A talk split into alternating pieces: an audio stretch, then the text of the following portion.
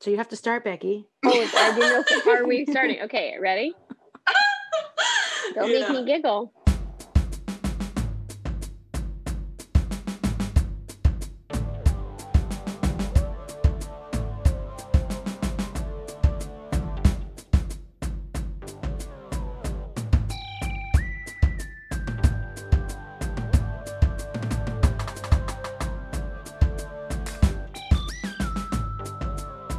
Are, and welcome to the Friday Night Movie Podcast.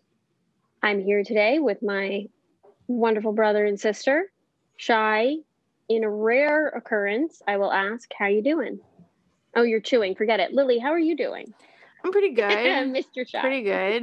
Um, I would say like not doing very well in terms of like the consuming shows this week, except Shy You got got me to in. pick it up, Lil. yeah i'm just i had like two got into the weather kids and um but i like it's been a rough week i i for many you know global reasons and at home reasons and i feel like um i'm not going to say that shy gets an i told you show which is a term robin that we use It's the highest um, highest award you it's get. nobel peace prize of Friday Night Movie.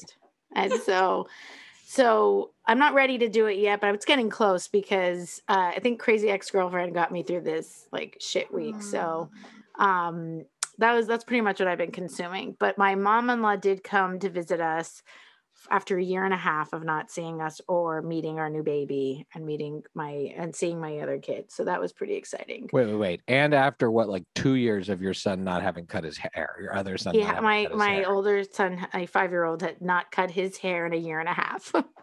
so Well, it's, she signi- is- it's significant because she's a she's, She's a stylist. hairdresser, She's She's sorry. a a hairdresser, hairdresser. a renowned and so hairdresser. a renowned hairdresser the- of her what's her- pueblo of her- um, what's in, her pueblo in Trin called? Bajo, her like pueblo in in Extremadura, Spain. And so she came and um, cut his hair.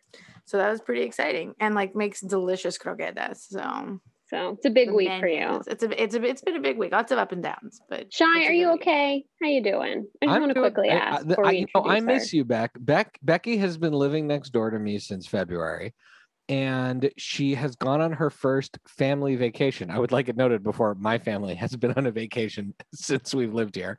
Becky has gone on her first family vacation, and This is my first family vacation doorbell- since before my daughter was born. the, the My doorbell daughter. the doorbell rang this morning at some point and my kids just assumed it was becky's whole family you'd never seen how disappointed they were when it was just their own mother I gotta tell you, they stopped looking so enthusiastic when we turn up. no no they were they were they last night by last night they were like why can't we go over to the cousins where are the cousins good, good. We gotta we gotta Mhm. make them, you know, want it again.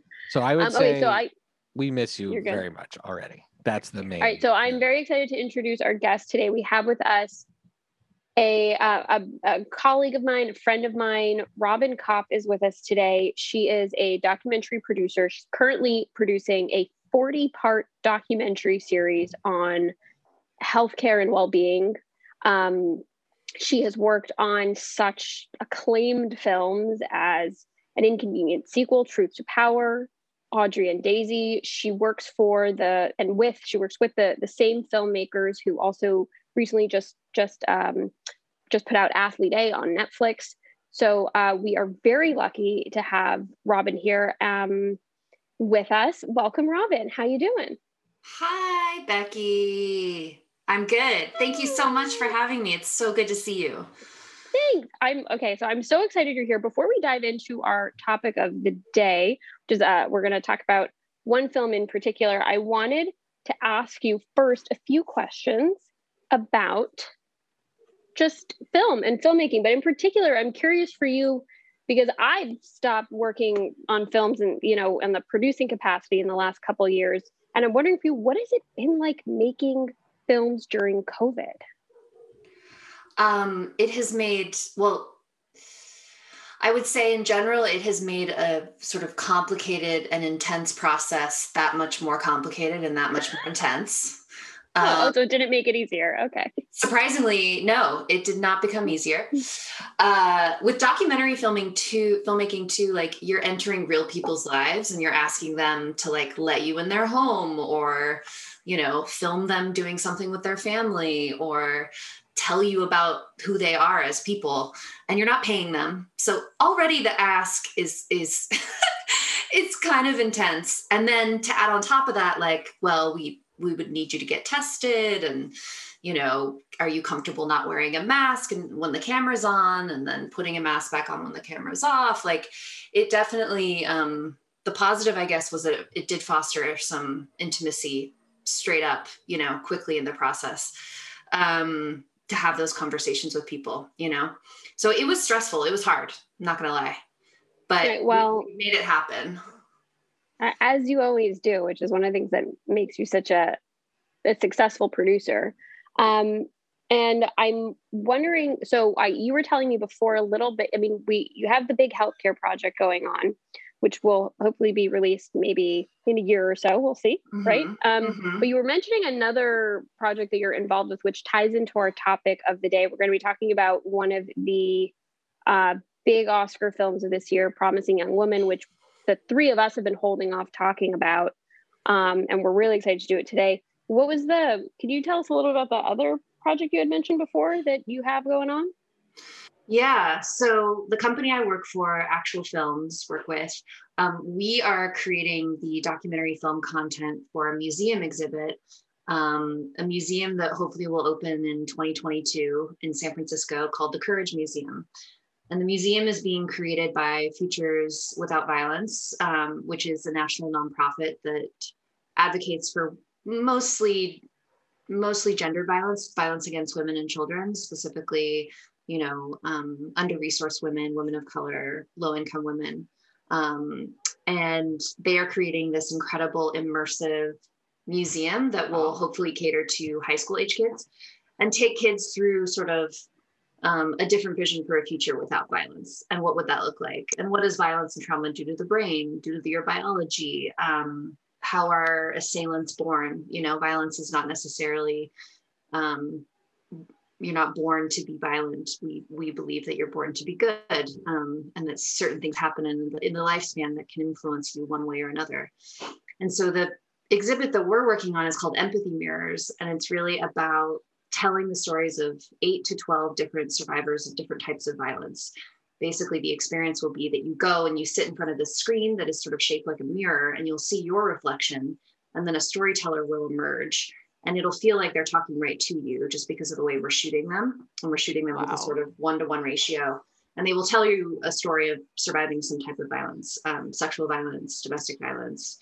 Uh, we have a story about you know a foster kid that was um, in you know sex trafficked um, we're going to be talking about state violence so police brutality um, and so you'll have this interaction after the storyteller tells you their story and so there's some like ai in technology that we don't really know what it's going to be but like you'll be able to ask questions to the storyteller and they can respond in real time Um, wow. so yeah so we are working on that That's incredible. That's incredible. And I, I am not surprised that you and, and the team over there is doing something that, um, that important. Not surprised at all. You guys do big stories, important ones. And could I ask if is this something that you think would be able to travel at some point, or is it only Yeah. in San Francisco?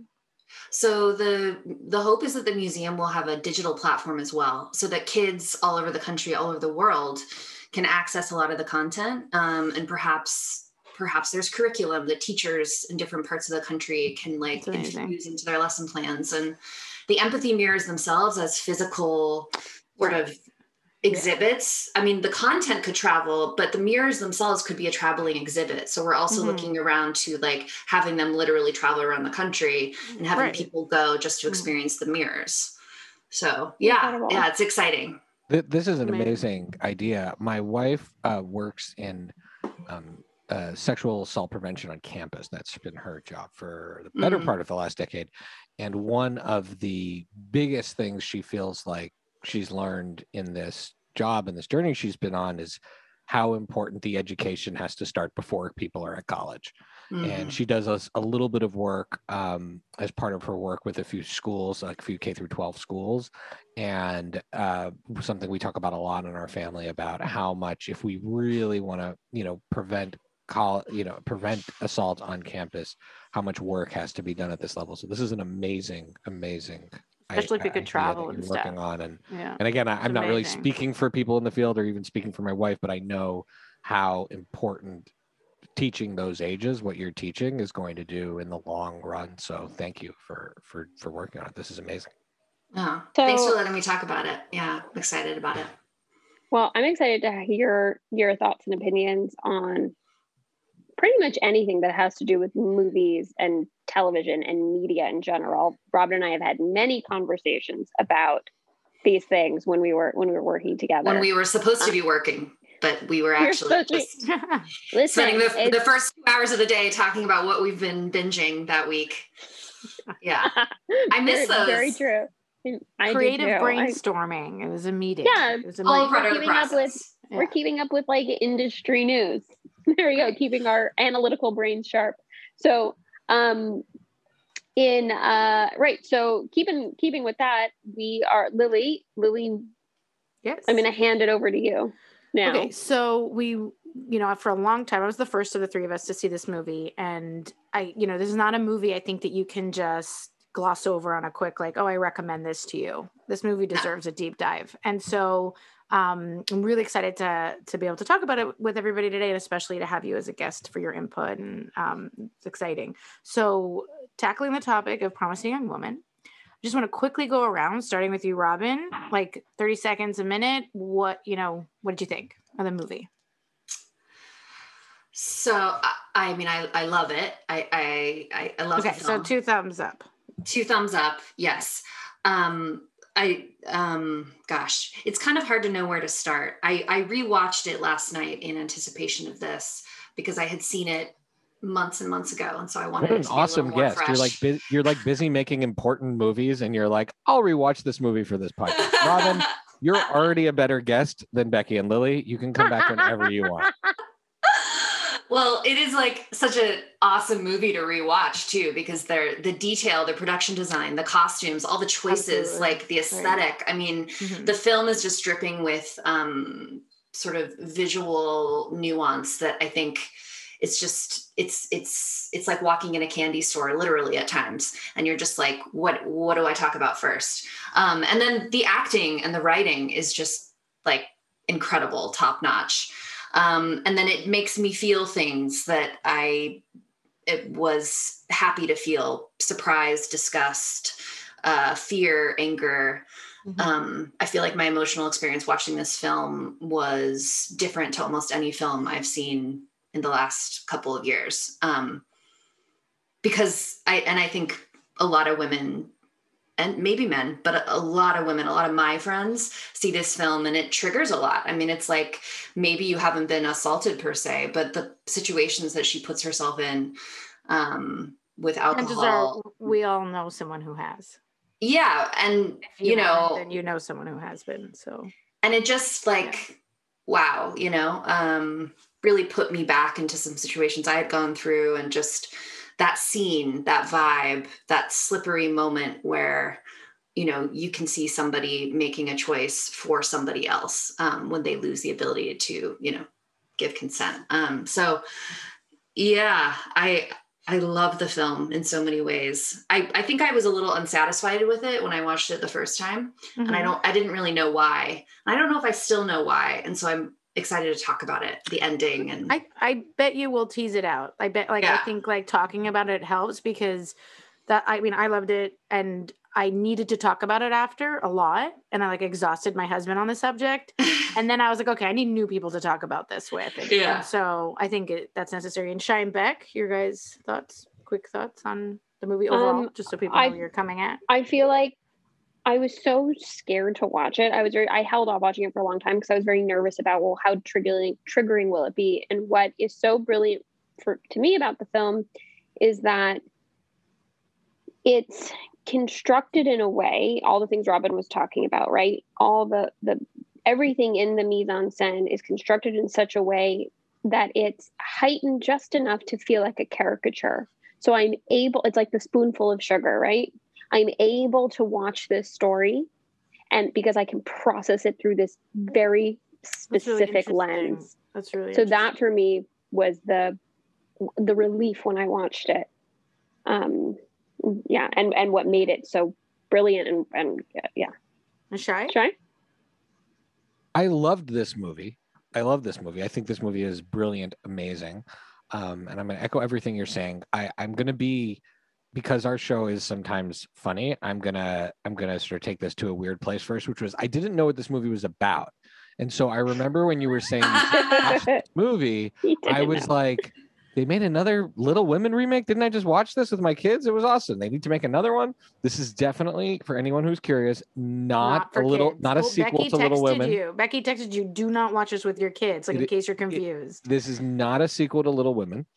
Um, and what I what I loved about this movie is what it then I realized what it was about, but it's also not revenge porn.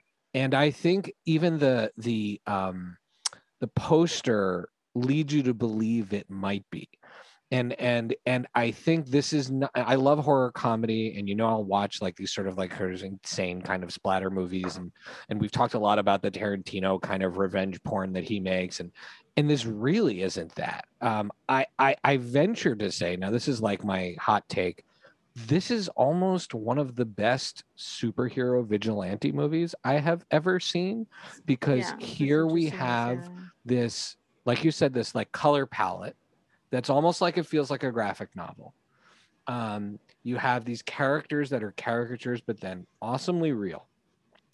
And then you also have a protagonist that has a code and we'll get into it later but i kept thinking throughout this movie being like it, it's it kept reminding me of she kept reminding me of batman in a way. Like Yeah. there was a system to what was happening and watching that be applied and wa- uh, watching the rules be applied for what she was doing to me was part of what made this story so enriching because there is a ton of nuance to this character. This is not someone who is coming out and just has a list of people that they're knocking off. This isn't frankly like John Wick, right? Not Like, Arya.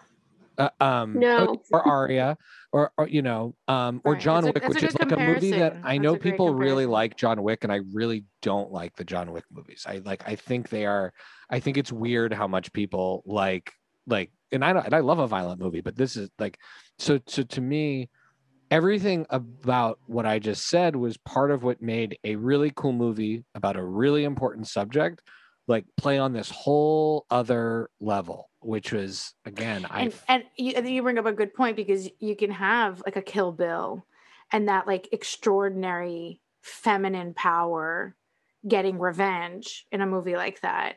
And I think this movie shows you you can have that extraordinary feminine power, and there's almost no violence in the there, movie. there's almost no violence in the movie and, and I, I, sort and I of think that's expected key, it that's to be like very surprised. I think when you go into seeing the movie, even if you don't know a little Mhm. bit what it's about, you're really surprised that there's no i thought violence. i for some really. reason Well, went into there it. Is well, just, there is physical violence, They There is- they, they save it. there's for, violence but it's important not like that but it's um, not a Kill Bill. Like there's Yeah, not a, yeah, an, right, or an arya. exactly. There's not a So- so list, anyways- and you know, anyways, yeah. so all in all this is one of the best movies i saw recently Right. Yeah. Okay. So so just to I wa- I wanted to dig into four when I wrote the outline and I just there's so much to talk about. So I divided it into four kind of groups: color, casting, soundtrack, um, and I think Shy. I guess you or I did. I didn't remember. I don't. Maybe you added ending, uh, Shy, to that to those four things. And so the question I ask is that um, the color palette is obviously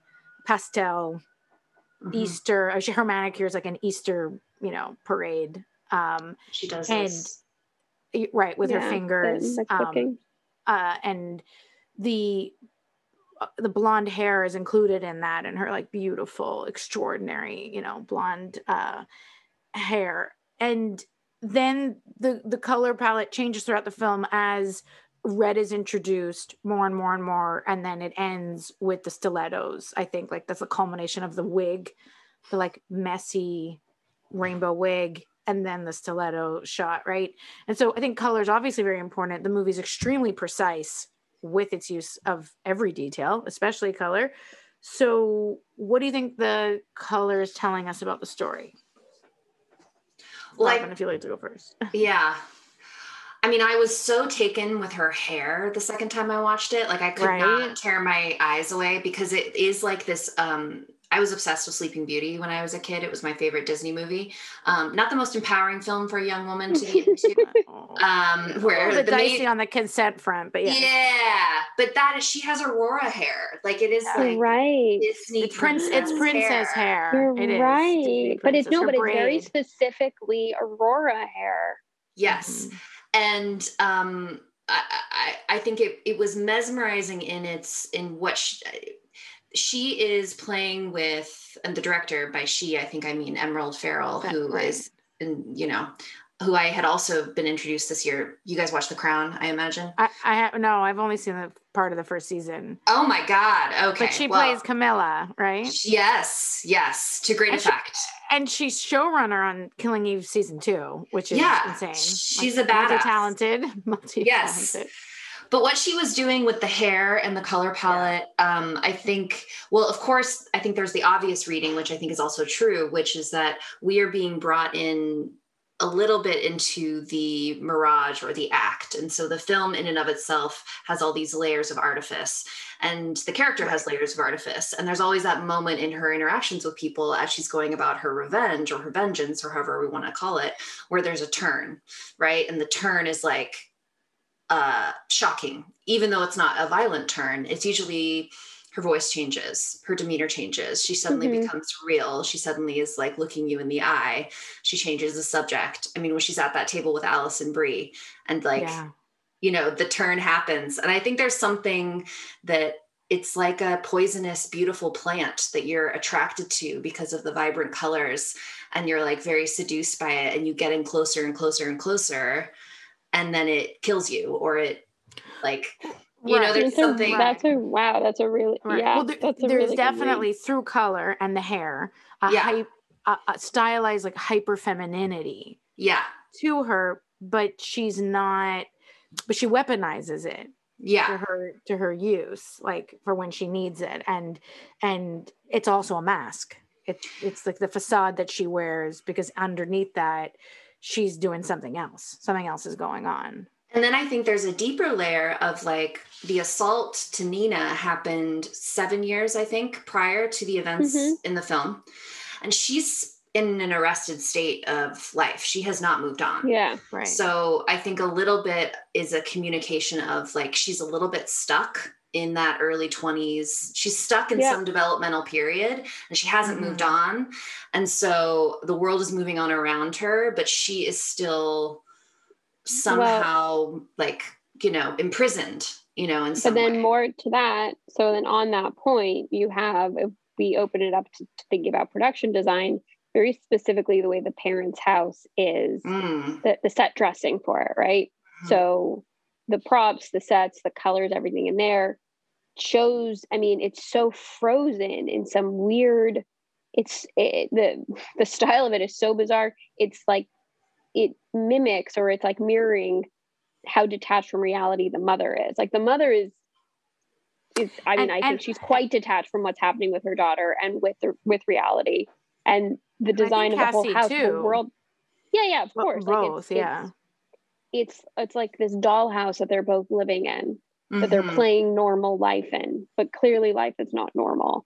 It's frozen. and also hyper feminine like the house is does The it- it's like to the point pink where couch the pink ca- yeah the pink and the gold and the drapery it's like oozing this femininity that is gets to the point where it's like creepy. To- Mm, and you're, you're not really sure what what it represents or what it stands for. It it, it like kind of rubs you the To wrong me, it way. just it just shows like this this detachment from the real world. Um I don't know. Okay, and now I, I'm curious what you know, it's especially Shy's point of view too about casting. Um, like what I'm just gonna quickly say when I was watching the movie, I was annoyed that about the casting, and I was like, I gotta talk to Becky about this. Like, I don't understand why this like amazing writer director is then you know gets this incredible script and then casts a bunch of guys that we all know. She got Carey Mulligan, who's like a powerhouse. And then all these other dudes that we know who play like awesome guys on all these shows, and now they're supposed to be like the bros or the dudes. And then I'm like, and then I'm like, and I'm like, oh yeah, okay. So. I- I think oh, that's- not an I think- I think casting is one of the strongest parts of this movie. I think like Right. every It- single it, person. took me a beat though when I was watching it to like pick up on that. I, I think that because it annoyed me at first. I think that each of the so Adam Brody and Christopher Mintz-Plasse, aka McLovin, who are the first two predators that you meet in the movie. Um, I, um, I, I, I've seen them play because I've seen enough of their stuff that I've seen them play darker characters, Mhm. and so I see them as actors who are capable of doing that. So for me, what there was like this other layer of the fact that I was like, oh, Adam Brody's being the nice guy in the bar, but in the back of my mind, I'm like, I just watched this movie. I just watched this movie, The Kid Detective. He's not the bad guy, he's the good guy, but he's a darker character in that movie. And I'm like, yeah, but he can also play dark. So there's this tension of like and the one with the oh, wedding where then they kill everyone. Ready or not? Oh my Ready god! Ready or not? Oh, That's right, also and a Re- great and Re- and movie. Ready or Love that Not. movie. You're right. Yeah, He's that's- kind of a dick in so that movie. That's one of my Yeah. favorite favorite but then movies. kind of and- good. And, that movie is sort of like the opposite of this movie in so many ways. Oh yeah, Uh, um, but I love, love, love that love movie. that movie. That's a great Um, movie. Yes, yes. and he um so so i think those were great messages i think part of what is so great about this movie is that it it goes right at those types of guys and w- that that this idea that reputation or what people see on the outside isn't the only thing that still there are choices whether they are premeditated or not premeditated which i think is like unclear with adam brody's character. Um like that's a question i have is do we think adam brody was premeditated or do we think he kind of Well, he didn't get her an drunk. opportunity. did he decide once I he think- got her in the car right Yes, um yeah, right, exactly. like the- the- Pre- not are the- premeditated to the point where he drugged her, got her drunk, but he it- took it- the opportunity. and and i think this goes now because of that this now goes on my list of so i have a list of movies that i think are like n- probably not right for like a younger kid's age like a tween or a teenager's age and i, I don't know if i'll show these to my kids but i there's a list of movies that i want to i want younger kids to see not not like my nine year old but like i would say bar and bat mitzvah age kids to see with a parent talking, you know, with a conversation about them. And my list has for a long time been Traffic, Midnight Express, uh, Schindler's List. I added this year, I Am Not Your Negro, and then this movie now. Those are four movies that I feel like I want someone when they are too young to see it, to see it with an adult who's going to have a conversation with them about it. Because Don't do drugs. Don't assault anyone. Don't be racist. yeah, and under and, and also under uh, Kids, you got it. Well yeah and and and also to push past the next level of what the obvious good behavior is right like to but push I think you're right. That's what the exactly because it's very obvious in a movie when there's a bad guy or what's right or wrong. And I think by casting these guys in general, They're non-threatening. I think the point is that what, regardless of whatever Right. roles they've played, when you see McLovin, he's not oh, he's so weak and he's such a loser he- right in that scene You're not but worried. he is and- still a and it's, cru- predator I think it's crucial. You're not worried that Right. she's get he's gonna kill her or you know harm her physically and at to the point where she you know would be in like a very very dangerous situation. It's that that fine line where she put herself in a dangerous situation, of course, but she's totally in control because someone like that, in quotes, you know, won't hurt her, but someone like that could ruin her life. But- and let perfectly me also well. add I mean, and he Let me could hurt her. You don't know. I mean, he, I mean, he could you know hurt what her, but I think weapon the, that? let, let me also no, add, but like I, I think I think the he- I think all of those guys' reactions of "get out, get out," like you know, how could you do this to me? I'm being violated, that. right? Like they act like you know, like Right, they, when they she- get on the defense right on like purpose. like there's entrapment when there's a cop but then there's like things that like you're not being entrapped if you're if you're doing this Well, it's right? I, like but I it's- think I think the point, Lily, I feel like the point maybe you're trying to to get to is that the the casting choice and the the those scenes, it's all it's about targeting a very specific type of predator. There are lots of different types of predators, but this is the one that you don't you don't suspect. This is the one that you look at them and you say you're not threatening, you're not harmful. Sorry, Yeah. Robin. you- Uh, so so let me add a couple things. Number one is Sam Richardson was actually more than the other characters because I I love Sam Richardson. He's Right. the first one that's acting like very macho in the movie. And my notes were like, I don't know how I feel about if I buy Sam Richardson as a misogynist. He always plays these like super nice, polite Like, guys, even in the kind of buffoon-y. Detroiters. Yeah. Yeah, like the bit buffoony buffoon. brother. He's the guy Um, from Veep, right? Yeah. Yeah. God, Yeah. Yeah, that character. So good. He's so Uh, good. um it, it- and so i i think that i think that like they the other thing that also like this comes back to and this uh, can i if i can i can segue into the part about her code is that it does it also sends a message in the movie although i'm not sure what you think about this. It all the, the choices people make at every step really do matter. And the way she reacts to the different men does influence how, how how she how she enacts her retribution against them. I don't we don't know what happens to Adam Brody, but I'm pretty sure the mark that goes in the book is with a red pen. And when she's with I- McLovin, when when she was with McLovin, she says she says um uh she says at least you know you woke me up, right? And so Oh, uh, um, I understood the colors though as the severity of their actions. may, may, maybe, but either way, That's how I read uh, it. either way I, I i feel like part of the really part of what is also really interesting about each of these characters is that ultimately the behavior the thing that they did is really bad but also the choices they make the intention they have like kind of explore a little bit about that and her reaction to them accordingly right like she's has this list of she's a vigilante at the beginning. Like I said, like I see her as Batman at the beginning. She's not looking for Al Monroe, as far as I can tell. She's not. No. She's just, I'm going to go out She's and I'm going to gonna- either right. scare or punish men who behave this way. And then when she finds out she has a chance to enact her revenge, then it kind of goes to this next level. But then within that, all the people, the punishments vary based on their role really and their reaction. And I'm not saying her code is the code for the world, but I think it it it it does to me send a message that it's black or white whether you did the bad thing or whether you were a bystander or whether the thing happened. So you're not getting away with not feeling guilty or punished, right? But everything else you do also matters, right? Like if you have a chance to admit something happened and not pretend nothing happened, like Alison Brie, maybe that situation unfolds differently, right? Well, As a- she Well- yeah, she gives she gives everybody the opportunity to say that they remembered Nina. yeah. And if you don't Right. remember Nina or you kind of act like, oh yeah, whatever, Nina, um, there's a certain okay, we're going down that path. There's like a, and- strike one. Strike one, you, right. But the uh, Alfred Molina, that's the turning point, right? Because yeah.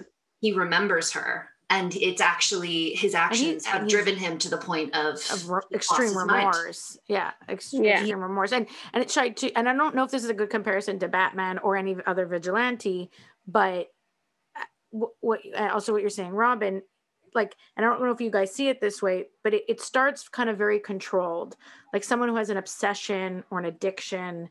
Or, or living in like from a in a stunted way from a, a past trauma, like you mentioned at the beginning, Robin, and then when she has the opportunity with the Al, with the Al Monroe thing, it's sort of like is irresistible, but it escalates until the final end, which we'll get to, and it, it slowly starts to escalate. But her code pretty much remains intact up until the end, when she gives Alison Brie and Connie Britton, the the dean of the school, and Molina an opportunity to express remorse or regret. and and when and we see i think that that's why the alfred molina scene is very important right? Because this is her code. What like i had one of my questions is what does she what is she what is her goal? What does she want you know what is she trying to Mm. achieve and that think and she's trying to survive. I, I personally like think that she's trying to as if she's drinking to to numb the pain or taking drugs to numb the pain. This is her way to function with the trauma that she went through with her losing her friend and what her friend went through. Like that's how I, I had seen it. Yeah, Like I think that's part of it, but I think also there's a point at which the Al Monroe plot comes into full effect and she Mhm. starts to really go back. I think she is asking the world to um you know, she's this. You don't often, first of all, see a lot of films about sexual assault where the trauma and the main character um, is the, not the one who was actually assaulted themselves, but who was traumatized in the aftershock of being in relation with somebody who was. Which I, I'm curious what you think because I read a few articles that criticized the film for that. Mm, that found that very triggering that it took the consent and the autonomy away from the person who was hurt like uh, who was actually assaulted Well, and you- and I, I you know when i watched it i didn't think of that it was interesting to I read did- that point of I, view But I have to tell you, it's a, this is why it's a fiction, like as a fiction film, right? Narrative fiction film. You think about story structure. You talk about the film's structure, and the very, very slow reveal and the impact you want to have. So, a few things in mind. Nina, it is only the only time it is actually said that she is dead is when Al Monroe says it. yeah. Nobody else says it. So you're talking about a very slow reveal of something that you know is coming. Who says it, when they say it, you know? So it's, I think, like, sure, that's a read on it. But when you talk about structure and impact and what you're getting to, the way that Nina's story unfolds, when you hear about each piece of it, that, I mean, I think it's built in that way to create a greater and greater impact. Um, and, Well, and yeah. anyways, Yeah. Well, but I, sorry, but Robin, go ahead. I keep Well, cutting was- you off. no, no, it's cool. We're terrible hosts. But I think what is um, what, what I was getting to earlier, and I think I want to bring it back around to the casting, and we haven't talked about Bo Burnham yet, um, and so I think who's he's fantastic He's who's so good. incredible and fantastic. Um, but what I like about the film is that she is asking the world to like stop and remember this girl who has been harmed and who has been Yeah. taken, and like everyone moves on, everyone gets over it, everyone thinks it's not a big deal, but she's like, no, I'm not over it. I it's been years. It's still the defining moment of my life. Can somebody please acknowledge that? Can somebody please share in this pain with me because I'm the only one carrying it? And I think a lot of survivors of trauma and specifically assault feel that way. That that the Mhm. onus is often on them to figure out what to do with their pain.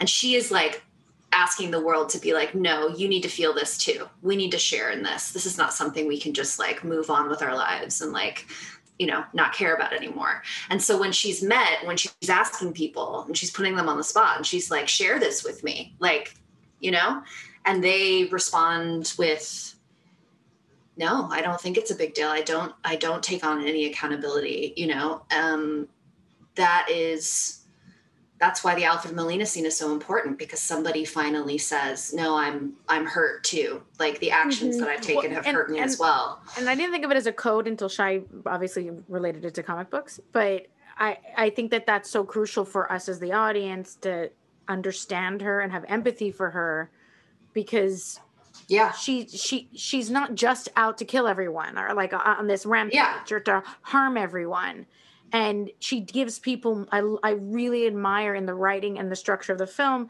and the story how she gives people multiple occasions to ask for remorse or forgiveness or you know and i wonder i think mention that and is the alfred molina moment like did you guys feel like there's a part of her that wants to that c- it could end here? I feel like she goes back to bo burnham. They have this little brief love affair where we think maybe she's finally allowing herself to move on in some respect. And then of course you know the reveal that The he reveal. was there um, and that he was complicit and that he the ultimate nice guy the guy that we as an audience have been suspicious of but he's definitely won us over because we feel like he's won her and, he- over. and he won her over. Right right. And and it turns out he is also that this toxic masculinity is inescapable. It's in the water. Every, it's like she's like okay no there's no getting out of this. And she doubles Right. down and she goes for it. Right. So I I actually thought that I, I- you know we have a habit of predicting movies. I was wrong about my prediction at the end, but I, I thought as soon as he was connected to all these other people, I was like, uh, he's going to turn out to be He's- involved, and it's going to end with Yeah. her killing him. I thought that was going to be the. Oh, end. that's I thought the end was going to be like that he wasn't going to make it out, but that's because at that point, softie. I was like, oh yay, she's found love. They're gonna be fine. me too No, I definitely, as soon as he said that he knew all of them, I was like, he was there. I didn't. he I, knows. you know, he I knows. just, I didn't, he I was there. Didn't. you know, I should have seen. I'm just like the worst, so I didn't see. Like, I just want to believe it so badly. You're I an so want to optimist. believe it. But- yeah, I'm a terrible optimist. but- But, but I- yeah, But I will say, I'm not sure. You know, Yeah, they don't. They leave you at the end of the movie. We'll get to the end later, but like, well, they leave you at the end of the movie. Movie, unclear if the video is going to be publicly released and sent to everyone, or just sent as evidence in this, sent as evidence in this trial. But even then, her code really does. Her code really does continue because she makes a deal with him to get the information that she wants to exact her revenge on Al Monroe, and she respects that deal to a certain degree with him, right? She Mhm. she gives him if an he then later gets into her trouble with the police because he lied, that's his because there's problem. evidence out there that he was involved Right. in this. That's his problem. but she right. was not the one. Like when the, the movie Right. ends with her sending these messages, I kept waiting for the video to be sent, but the video wasn't sent. And to me, that Yeah. Well, she sends the phone to Alfred Molina. Alfred Molina. So then it can be evidence, right? But that's so much different than the the sort of like public Okay, so destruction this is a that she great- this is a great way to take us to the end. I, I want to go back at some point. I like if you guys don't mind, just a quick thing on the soundtrack at the end. It's like a few words we can do on the soundtrack, but I think the ending Oh, I love talking not. about the music. This is some of Right, the so- best. I'll just say that some of the best music is. I've ever seen. is. in a So we'll get to the ah, music it's after because I feel like this is just too. You just you know Alfred Molina. You brought us into the ending of the film. So, um, Robin, you had said at first you didn't feel satisfied, maybe a little bit more. Is the ending have something to do with that? The ending is, is, is a, a big gut punch. Yeah, and everybody who's listening, I'm assuming, has seen this film. Oh, big because we're gonna- Oh yeah, or- we like everyone Oh, who listens But to there our will be show knows there's yeah. not even a spoiler warning. we don't. on We our and show. also we can't. You can't do a deep dive if, and the tiptoe around the ending of a movie like this. Yeah. if you want to if you want to listen to one of those movie podcasts that's like really disciplined and stay up on the news the take two podcast there are good friends check out their podcast they're really good at staying disciplined on these things well, uh, yeah. So the ending, I just didn't want her to be gone. I just, I, I had an emotional reaction to the fact that she Yeah. dies. I, I really, and I, I, I kept wanting to be wrong. I kept wanting the film to, for her to somehow be alive and for it not to be true. And I kept I waiting know. for that moment to happen. And when it didn't happen and the film was over, I just, this is not, um, I, I guess I wasn't experiencing it as a film aficionado or like whatever at that moment. I was just experiencing it as a pure emotional, just like, which says a lot about the film. yeah, yeah. I was just like, no, really? No, I guess, oh, oh you know, and I couldn't accept it. I had a hard time Well, accepting it. The, messaging is hard. It's I think it's also just that it's hard because of what she represents and is are what is what this film telling me is that that there's no there's no chance for I mean that a happy end I guess a happy ending is accountability, but that there was just no way for her to survive this. Like That You I think I, that- I that read a few has- articles, and I think that's is one. that the message? That's That- one take that I think several journalists have taken from it is that it, you know, at positing is the message that she's too far gone in her obsession, her addiction, or that the trauma. only way the only this way is- for al monroe to be held accountable is for her is the is like is for her to pay the ultimate price yes, that's so the other way like to read that's it. I the other way to say it is Yeah. that like the price he's that, not- I that, think that it- a sur- I- that a trauma victim or a survivor has to pay is so much greater than the person who's committed it you know I'm like I'm more- that's what we're I'm, I'm more inclined on where becky is at so I, I play the ending out in like three different potential endings that could have happened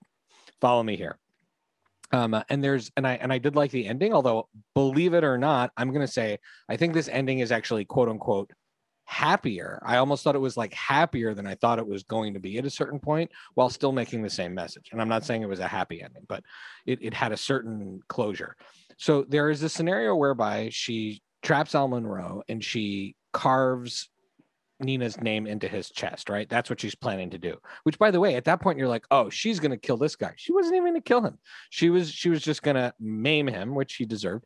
Um, and if it had ended there, though, that would have. And I keep coming back to Tarantino because ever since we had Brie Williamson and Mike Roberts on, and Brie really went at Tarantino over the way he treats women, Treats I, it's women. really Mhm. stuck with me. Um, and uh, at the end of Inglourious Basterds, right? What happens to the Nazi that gets away? They carve the swastika into his head, right? They kill Hitler. It's sort of like uh, he has to live with the consequences, and it's almost this like cartoony ending. And I'm like, and so that would have been satisfying because she wouldn't have killed, and this guy would have to explain what he did, and it would be kind of private. And then there's the ending that happened, which was like, it's almost like her plan was that the way I will get, I will never get this guy on what he did to Nina. So I That- will I think that's to. a crucial point of the film, especially surrounding sexual assault. So He's I not will. going down for what he did to Nina. right. ever. It's not going to happen. Even with the video out there, even with the, the court, whatever, Nina's dead. He's and- not gonna ever be punished for what he did. and, And, I there's think no that's crucial. and there's not Yeah. enough evidence and none of the people involved so the only way i'm going to do it is i'm going to have to test him right test him he has choices too he has choices he doesn't have to kill her right he's Right. going to test him right that that murder scene is so long. I really need to talk about that scene. I have a very important as he's question for killing you her, guys. saying, so "Why we're you doing?" there. As he's killing yeah. her, and he's saying, "Why are you doing this to me?" right As he's and so as he's suffocating her, and you're just like, "That's it." That's, and so that's, that's, that's her believe. Like, that's like her oh, no you know i almost think of like again i keep coming back to batman i don't know why but i'm like christopher nolan type surprised ending where like she like her or or i think uh, you know where she is going in and the plan is to sacrifice herself and i think to becky's point because like part of the message is is that no sometimes like people don't get better. They don't carve the name in the stomach and like move on and life is okay. The uh, the ending though where she has the the like ultimate i got you like she sacrifices herself but she's sent the message to the police and the guy gets arrested on his wedding day and, and the other guy goes down and and all of that um what with angel in the morning playing which was again just absolutely just Oh, genius music Genius. they Um, were gonna. She was gonna choose um, "Time of My Life" from Dirty Dancing, Mm. but then it didn't sit well. I- there was I- I- something. I that think didn't Angel sit in the well, Morning and was, then like, somebody proposed "Angel in the. Morning," and she was like, "That's that's it. Perfect. That's the song." and i think it's and the- toxic going into that. Oh my- Toxic, oh my the, God. the string quartet of Toxic So, going into that. the third the- it's iconic. the we'll get to music in a second. We'll the third music in a potential ending though that i thought of that i'm not saying this is a better ending per se but i think in some ways like the darker ending that would be more consistent with the rest of that movie would have been that they got away with it that Yeah, they would right. have said okay. this Okay, wait. woman chained me up and tried to Here- attack me and my- she was okay. crazy I, okay, I want to ask so you it was self-defense Okay, but that's I think okay. I want to pause on there for a second because one of the reasons I really wanted to talk about this with you guys was because it's a, it's obviously a choice to the the whole murder scene and- and some uh, journalist uh, that I was reading was saying why did we have to see it in real time? It takes a Yeah. really long time to suffocate someone. Like why did we need to see that in you real needed time? to see that he really tried to kill her And He I could think to stopped it. Robin's, I think to Robin's point, we we were no longer we're not film aficionados, we're not you know film producer, we're we're her, and we Mhm. want to be near her. We want her to live on, and it's we need to live that moment, Yeah. and you need to see what it takes. And this sort of What like it takes, guy, yeah. this isn't he a doctor? Like, Like what he do had so many. Like Right. But now here's what my it really question. takes he's it, yeah. chained. He's chained to the bed, and she has a scalpel in her hand. He does not know that she's not going to kill him. hmm So in his mind, it is self-defense. He doesn't even feel bad about killing her. Like Mm-hmm. you're making me do this to you because I'm defending myself. And she put herself in a like I don't think she goes in there assuming she's going to die or wanting to die. I think she's prepared that if it comes to that, she'll die for this cause. But I think she would have been happy writing Nina and getting the hell out of there. It's just improbable. It was very likely that somehow it was it was going to go south. And so what if we take it a step further i think that there's some to me i, I- left like feeling like really bad like there's like a bad feeling about besides the fact that she dies which is terrible but also because i'm like oh my god he's now going to get like really expensive lawyers he's going to claim self-defense and he is not going to be held accountable for this and that is Right. i think a, a message that stayed with me of like the importance of the we. film Ugh, there's so in a much we haven't talked about yet because there was a really important casting point I wanted to make, and we haven't even talked about music.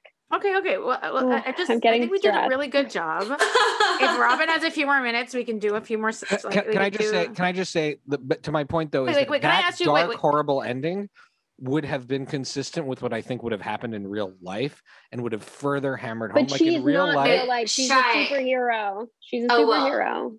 I mean, Well, I that's, was so that's why it's kind of a superhero movie. But can I ask you? Right. Because Did, at any point did any of smarter you ending. guys say? But isn't isn't it a little bit self defense what he did? W- At, No. at what point was he supposed to stop suffocating her, and then he's tied, and she gets up and then stabs him to death? Like, I I I, I want to know why Emerald Fennell made me put myself in his shoes. Because I'm thinking like, Mm. well, also my husband teaches self defense like for a living, and so he's sitting next to me, and he's like, "Well, she fucking went at him with a knife, and he's tied to a bed. What is he? What is he supposed to do? He's gonna kill her. Like she's stupid." And I was just like enraged, but then I was like, "Wait, that's the defense he's gonna use in court. Oh no!" And I was just like, and I was like, Wait, Not that anyone will know because he burnt the body. So Right. I don't know how well it's going to work for him. But eh, but so then I was I was very curious. That scene is so long, and I feel like Right. it bec- she really opens it up even to not just being about Cassie and, or whatever the, the Carey Mulligan. We then are then like getting roped into his like you Becky you said when he says, "Why are you making me do this?" It's such a I find No a very making you do powerful moment. I think it's consistent throughout the movie, though. Throughout the movie, they go Yeah. into the head of each of those guys for a moment to Right. like get you even to. the even Ryan Ryan is that the boyfriend? But is that his his name. But yeah, Bo- Bo Ryan. Burnham. Mhm. even Yeah. him you know when he's when he's so apologetic to her like oh my god it was so long ago i'm so sorry and then he's like fuck you like crazy Yeah. bitch or whatever Yeah, and you're just yeah. like what oh my god like guys are assholes and like how well do you really know anyone and i'm like turning looking at my husband being like oh my god like i i need to like talk this out like this was it was so intense so intense um Robin, thoughts? Yeah, I, I think the death scene or the murder scene or the self defense scene or the scene in which she dies, how, you know, there's, it's a lot of things in one. I think to me, it was to show how clearly he perceived her as utterly and completely disposable. Um, that like, I just need to snuff this out. I just need to get rid of this. And absolutely. and suddenly the film a film in which we have been so intimately tied to her journey um we're in her we're, we're in her bedroom with her as she's like plotting the next like thing that she's gonna do. Like her we are makeup with her tutorials. the entire like- time. And then suddenly she is just gone. Like she is just snuffed out. He has literally silenced her both you know physically and metaphorically. And the film just has you sit with that and just has you sit with the fact that this person that you've been sort of on this journey with is uh you know not perceived as worth life to this other person. And to me that's there's a startling um tonal shift that happens with that scene and suddenly feel things feel very real. And eh, you know there's a sort of sense of the heightened reality for me sort of like started to ebb at that moment. And i felt like that was the point um and then you know funnily enough Shia was talking about this film with a friend yesterday and she said the exact same thing you did about the ending. She said she loved the film. She wishes that it had ended with him getting married and not being held accountable and because that would be consistent with you know the fact that these things happen all the time and there's never accountability. And right. um i think that would have been really hard i mean the film was already really hard for me but like the thing about the, I, but I think there's the- room for that. I still, unfortunately, think there's room for that. The thing that right, right, With he the could whole- still Right, right in the court case epilogue. He could still like, he's going to get which a good is lawyer, scary, and, which is scary. and his friend who's a garbage person is going to be a witness, and like you know, you, Right. you still never know. The um, the the part though that I come back to, which is which which makes me more okay with the ending, or makes me feel is that I feel like part of what her motivation was at the beginning of the movie wasn't revenge. It was to teach the like to to to teach lessons, right? It- There was a certain amount of protecting future Yeah. people, like, oh, you're never going to do this again. I hope, right? Um, or they'll think twice at least. Um, and I think the movie serves that purpose too, because if if I were to show this to a young man, like ideally they would have gotten the message anyway but the consequences Well, the consequences come No, up it- for the villains yes. really matters and I think also it opens a very important conversation for young men and young women, like what you're saying, and especially with your uh, film project and museum project, Robin. What is a bad guy? Like what you know, like you know, it, are these are, are these bad people inherently bad people? Is this something that maybe a good friend of yours or mine has done at a party, but you love that person and you have no idea, obviously, that they've done this? Like, you know, and then we started. We I have two boys, and my mom was like, oh, "This movie was really hard for Becky. You don't understand. She has girls." And I was like, "Lady," I think it's hard we for. I think it should be hard for and, any and, and I was like, and I was like, lady, and I'm a girl, so I watched it as a Yeah. woman, and I was like, I have boys. I was like, I I have to raise these children, these boys, to n- not just know that this is bad, but know that if somebody else does this, like the the Bo Burnham's, uh, his character's a great guy, right?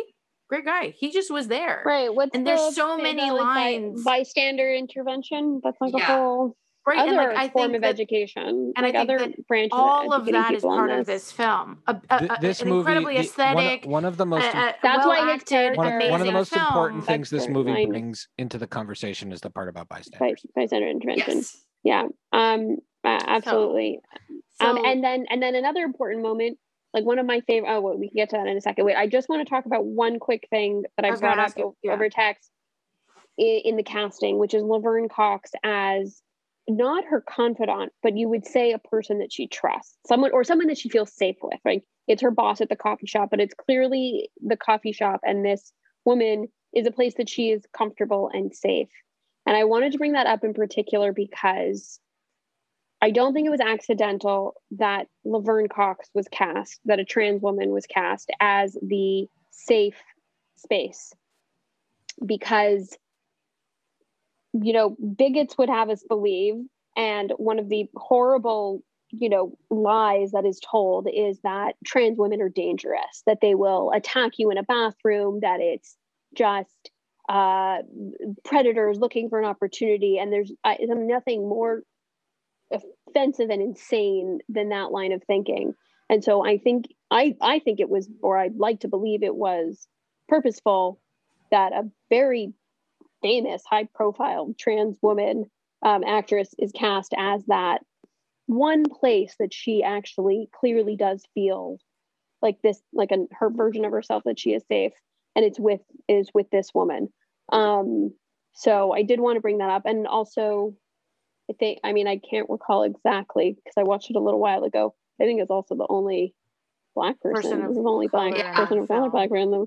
This was actually something no, that Sam. bothered yeah. me. Um, Oh no, Sam, Sam. Richardson. Yeah. Sam, Sam Yeah. Richardson. That's right. also, So black. you know, it's a little. Uh, I yeah. I think that um I totally agree with you, and I think that's amazing. call I think out. we can't also like I was you know I would say that there's some there are, is other people have found issues with um the fact that like the only like this main character this person that's so important is very one dimensional in the Oh, film. yeah.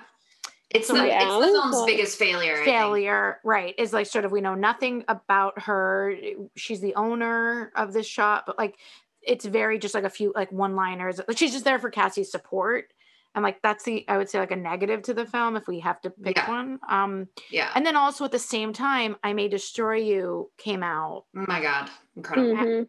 and and that's a series um with uh it's there are three main uh, well there's uh main black uh, uh, people of color characters. And so um or like the the three main people on the show. And that is extensively about uh sexual assault and revenge.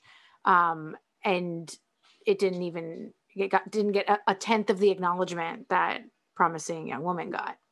And it wouldn't have been I haven't- for I haven't film, seen but it yet, but it, but would have I've been for it's- Golden Globes or an Emmy, and I don't believe it was nominated for anything.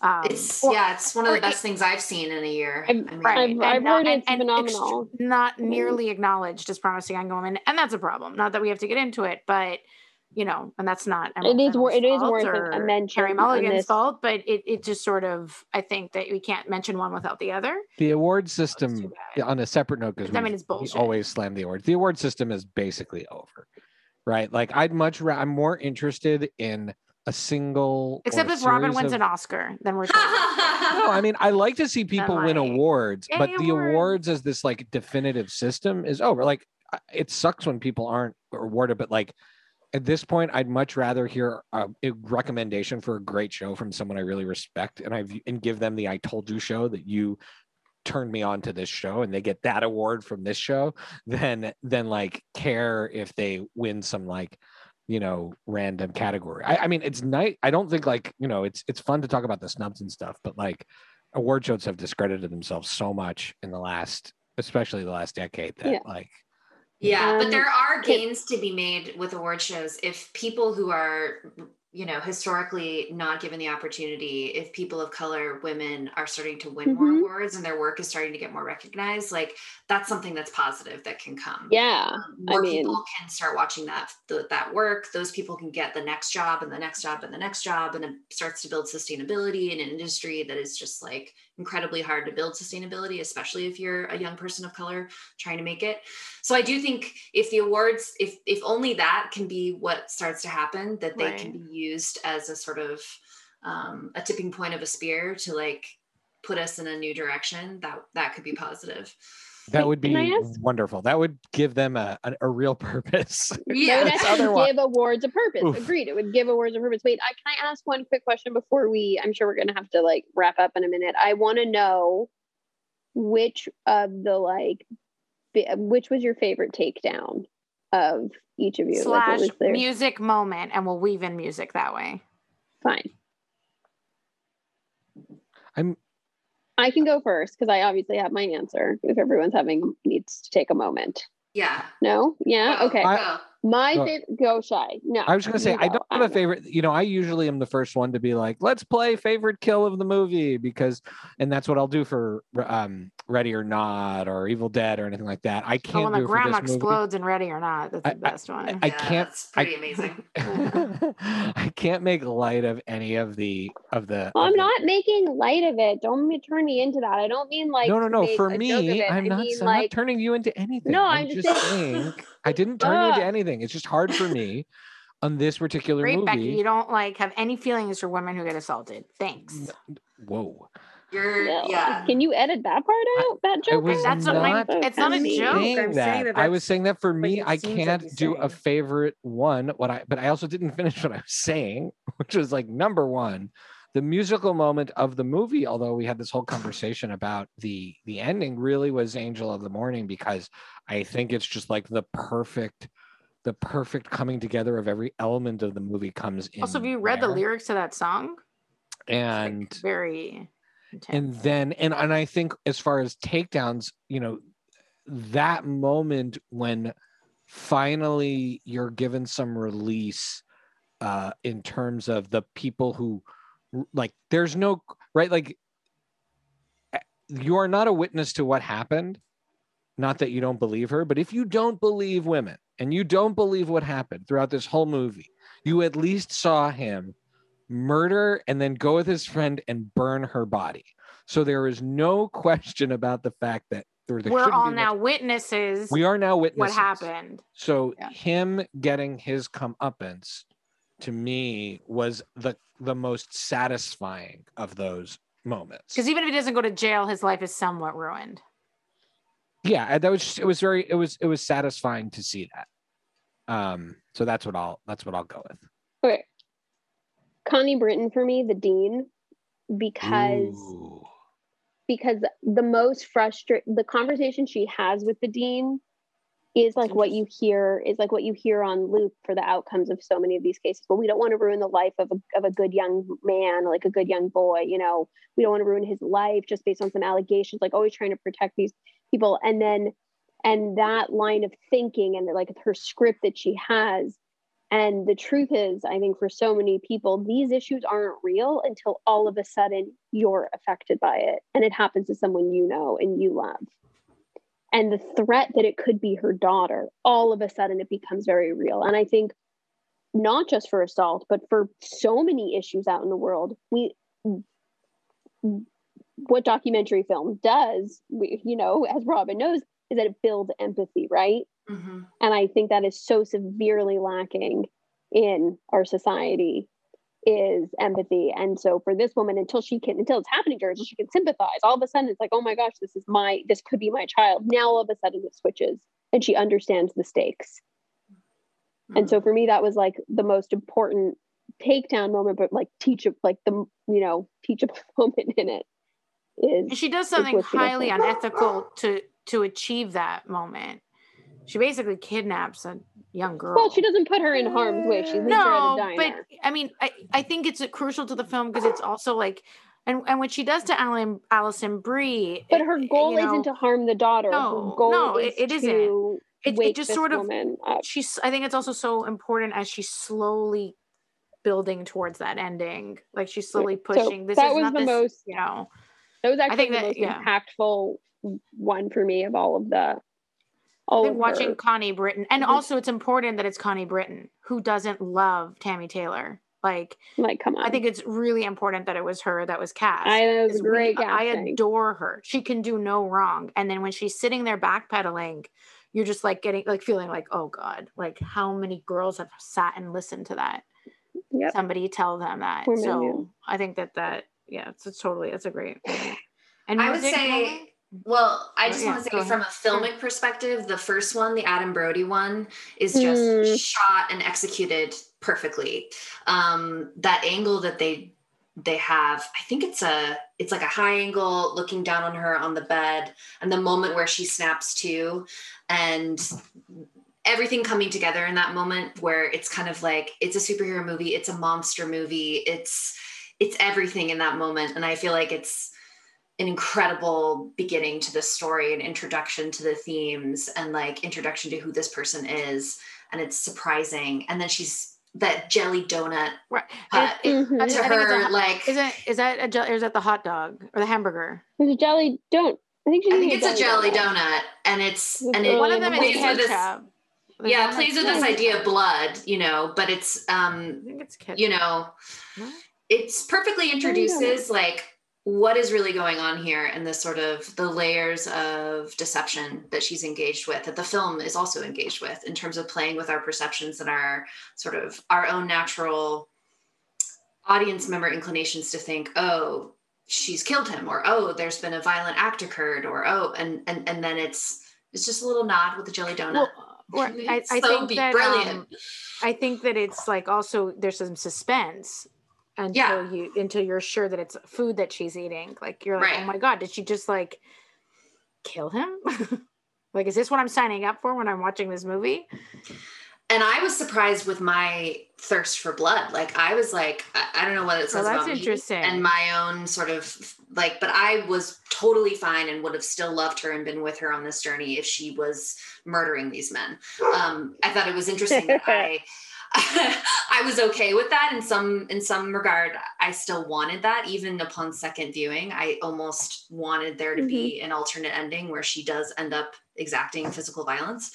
Um, and I think that's interesting too that the film sort of flirts with that inclination that we have, that desire that we have to see that type of revenge take place. Um, clearly, a lot of a lot of movies have done that and do that. So the, what I think it brings to the table is that it doesn't but yeah. I think it doesn't change our desire to see that happen, yeah. right? Like yeah. that part of what makes this movie so awesome is is that it is not that, but it's not like it's not like we haven't enjoyed many a movie like that that yeah. or I haven't. I, I, enjoy a good revenge. And um and obviously it's amazing, poignant, iron non-ironic ironic soundtrack. Which, oh my god. Yeah, yeah, it's amazing. Yeah, the Paris Hilton. Um, the Paris Hilton is quite um, just adding on another layer of how like women are taken advantage of in society and mm-hmm. et cetera, et cetera. Um, brilliant. Okay, so to wrap up, um, Shai, do you want to do the wrap up since I did the movie and Becky did the beginning? And well, we all, yeah, sure. So our last section of the show is always our recommendations and our shout outs. And so this is where we talk about what we've been watching, make recommendations. Uh, Becky, what about you? What have you been watching? Oh, so I got I I got my like second vaccine last week, and I was very very ill.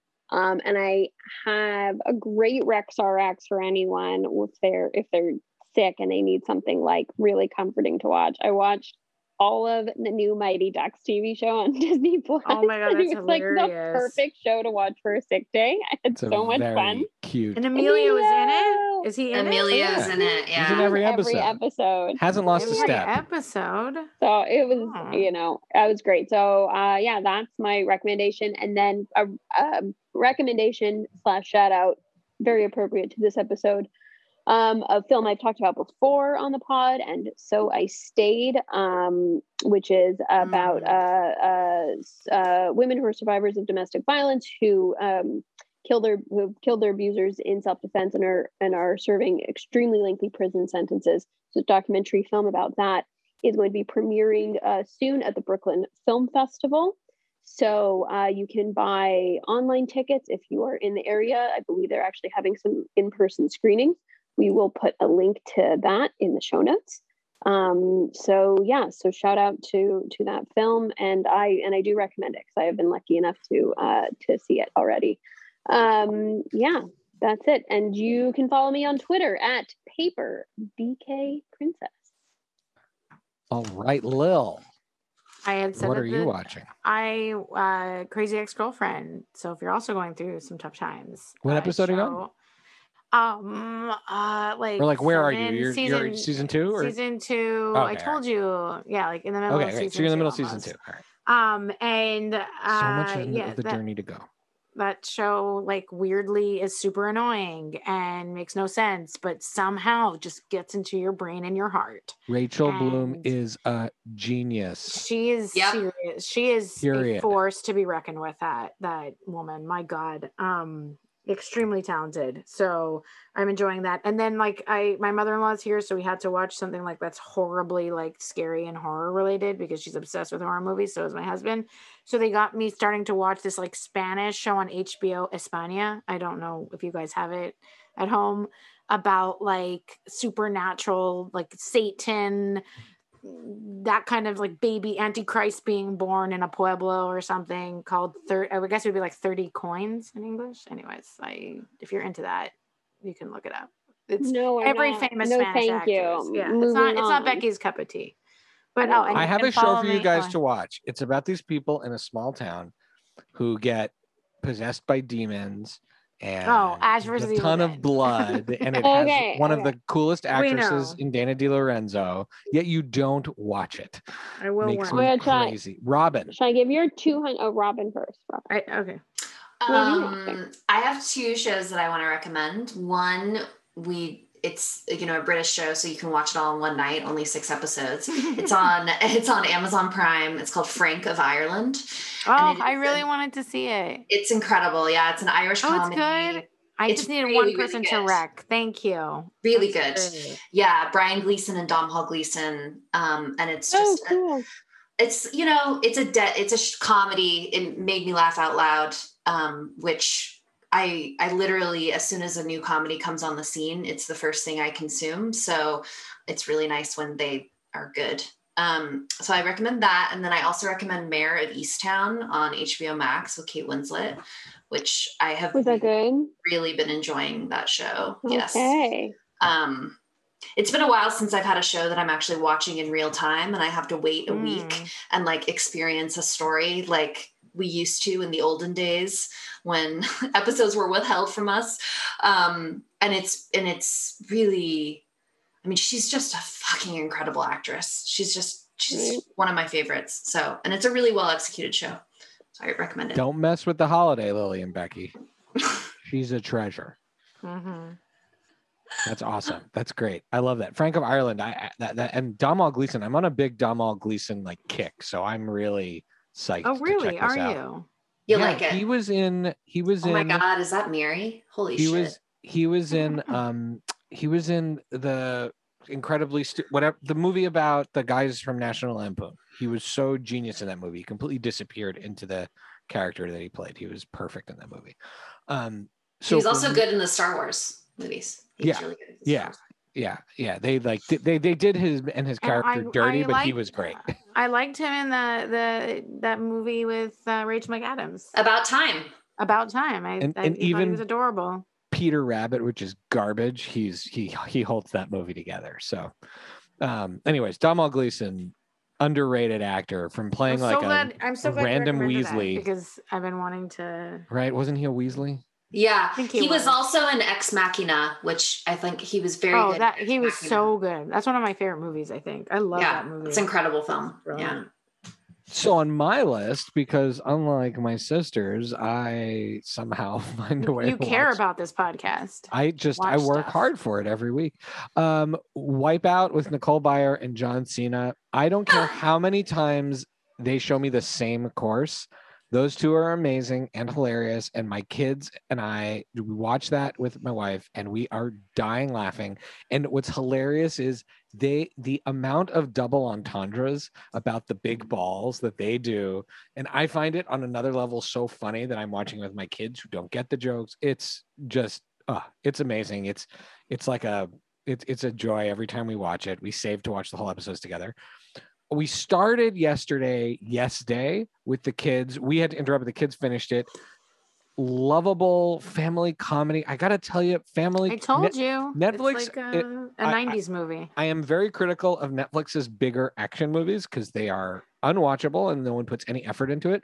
But their smaller comedies, particularly their family comedies, have consistently been pretty solid. And Yes Day goes in there. Clearly, the math people did the algorithm was like, let's make a movie for all of the people who love 13 going on 30 that are now moms who have a lot of mom guilt about not being fun enough. And i like turned and looked at my wife and i was like like you.